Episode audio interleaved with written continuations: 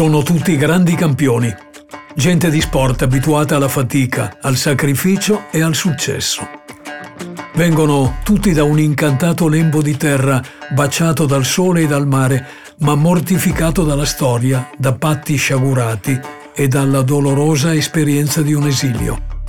Tutti loro hanno onorato le radici della loro terra, tutti loro, così lontani eppure idealmente sempre così vicini alle loro radici, hanno onorato lo sport nella sua massima espressione. Queste sono le loro storie. L'Associazione Nazionale Venezia Giulia e Dalmazia presenta Così lontani, così vicini. Ad Alberto Scemma racconta le storie dei grandi campioni giuliano-dalmati.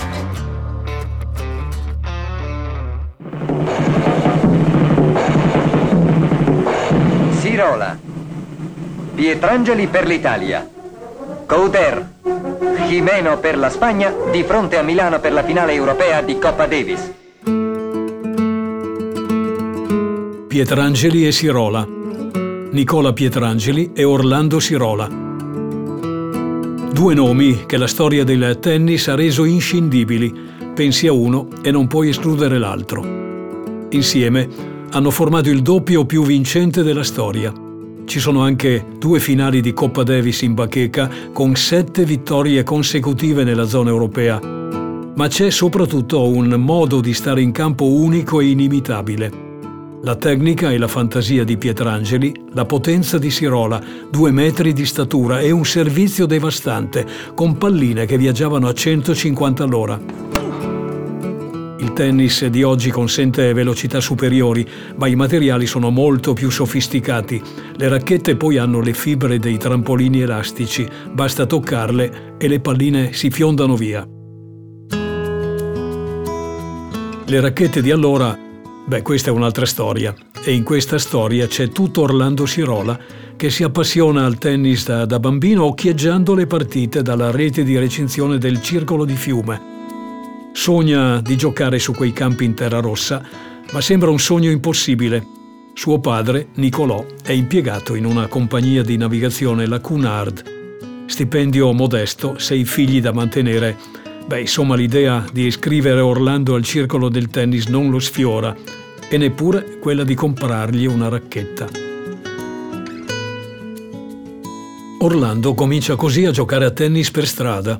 Suo fratello Attilio costruisce due racchette rudimentali e da lì cominciano sfide di ogni tipo, palleggi, smash, rilanci e un muro da bombardare. Finché un giorno, Orlando ha dieci anni, siamo nel 1938, un socio del circolo, l'ingegner Graf, lo vede e gli chiede il favore di sostituirlo per giocare insieme alla figlia.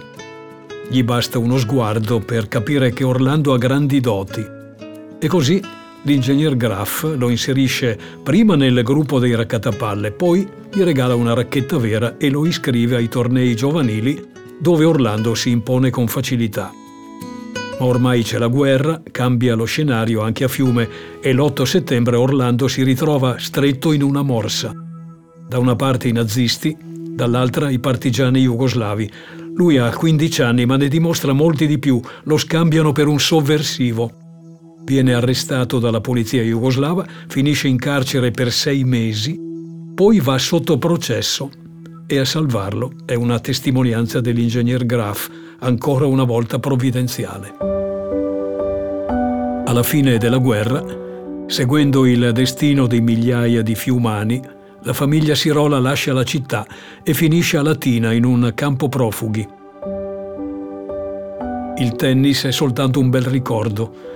Orlando si iscrive a ragioneria, si diploma. L'unico sport che può praticare è il basket, dove, dove può sfruttare un fisico imponente. A 18 anni, alto 1,98, sovrasta tutti e a canestro ha colpi da campione. Viene convocato a Sanremo per uno stage con la nazionale giovanile, ma il tennis torna in cima ai suoi pensieri quando con il padre si trasferisce a Milano. È il 1951. Orlando ha 23 anni e sono fondamentali gli incontri con Federico Quario, un ex tennista, e con Valentino Taroni, un maestro che ne affina la tecnica e gli affianca nei tornei un compagno di doppio straordinario, Gianni Clerici. Sì, Gianni Clerici, proprio lui, il grande giornalista, lo scrittore che ha nobilitato le cronache del tennis dopo aver giocato ad alto livello Wimbledon, Roland Garros con quei gesti bianchi che raccontano meglio di qualsiasi immagine la sua attenzione alla bellezza del gesto atletico. La coppia Clerici-Sirola funziona a meraviglia. Il primo ha un tennis elegante, uno stile raffinato. Il secondo ritrova di colpo la potenza di quando era ragazzo e qui tocca a Clerici spiegare il perché. Questione di proteine quelle che gli erano mancate negli anni vissuti da profugo.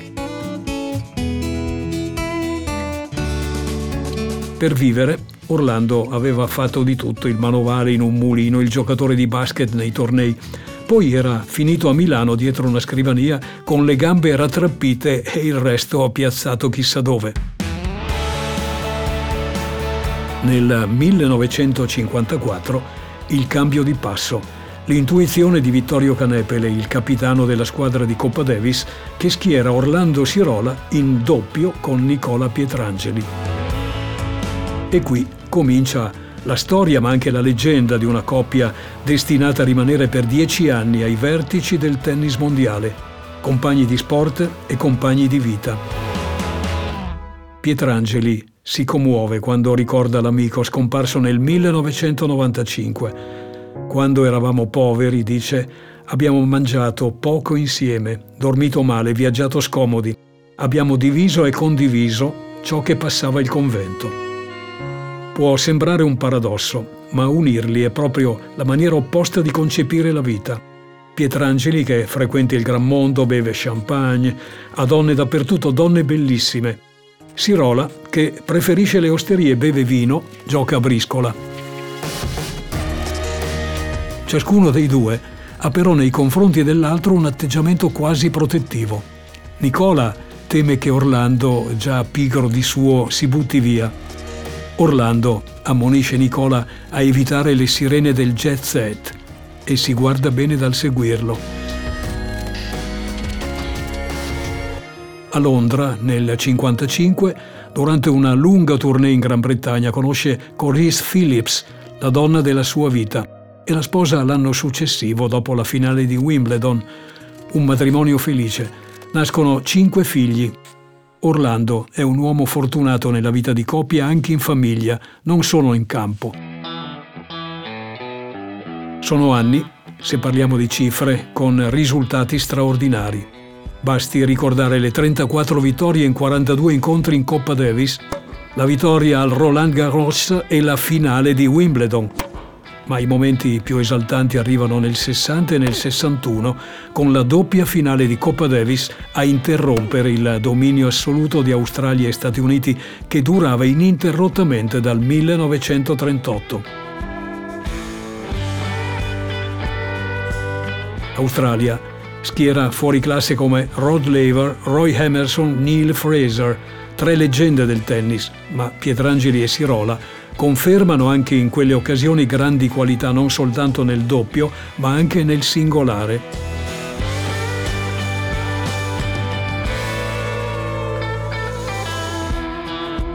E qui fa testo il giudizio di Gianni Clerici. Pochi tennisti, racconta, avevano il talento di Orlando Sirola.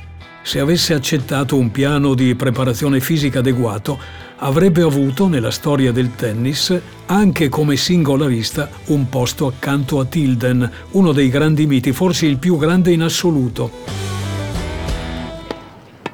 Ma quando io facevo footing, continua Clerici, lui andava all'osteria a giocare a biliardo.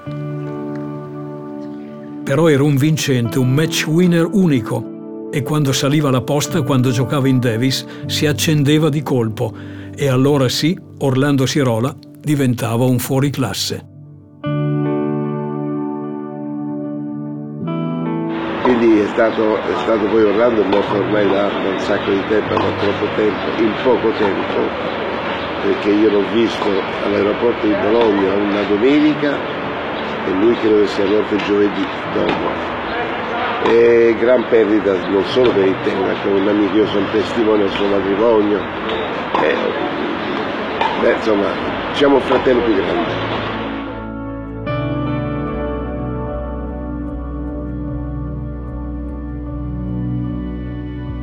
Avete ascoltato? Così lontani, così vicini. Adalberto Scemma racconta le storie dei grandi campioni Giuliano-Dalmati. Un podcast dell'Associazione Nazionale Venezia Giulia e Dalmazia della collana La storia del confine orientale in podcast realizzata con il contributo della legge 72-2001 per gli interventi a tutela del patrimonio storico e culturale delle comunità degli esuli italiani dall'Istria, da Fiume e dalla Dalmazia. Questo podcast è stato ideato, curato e prodotto da Osteria Futurista e Storie Avvolgibili.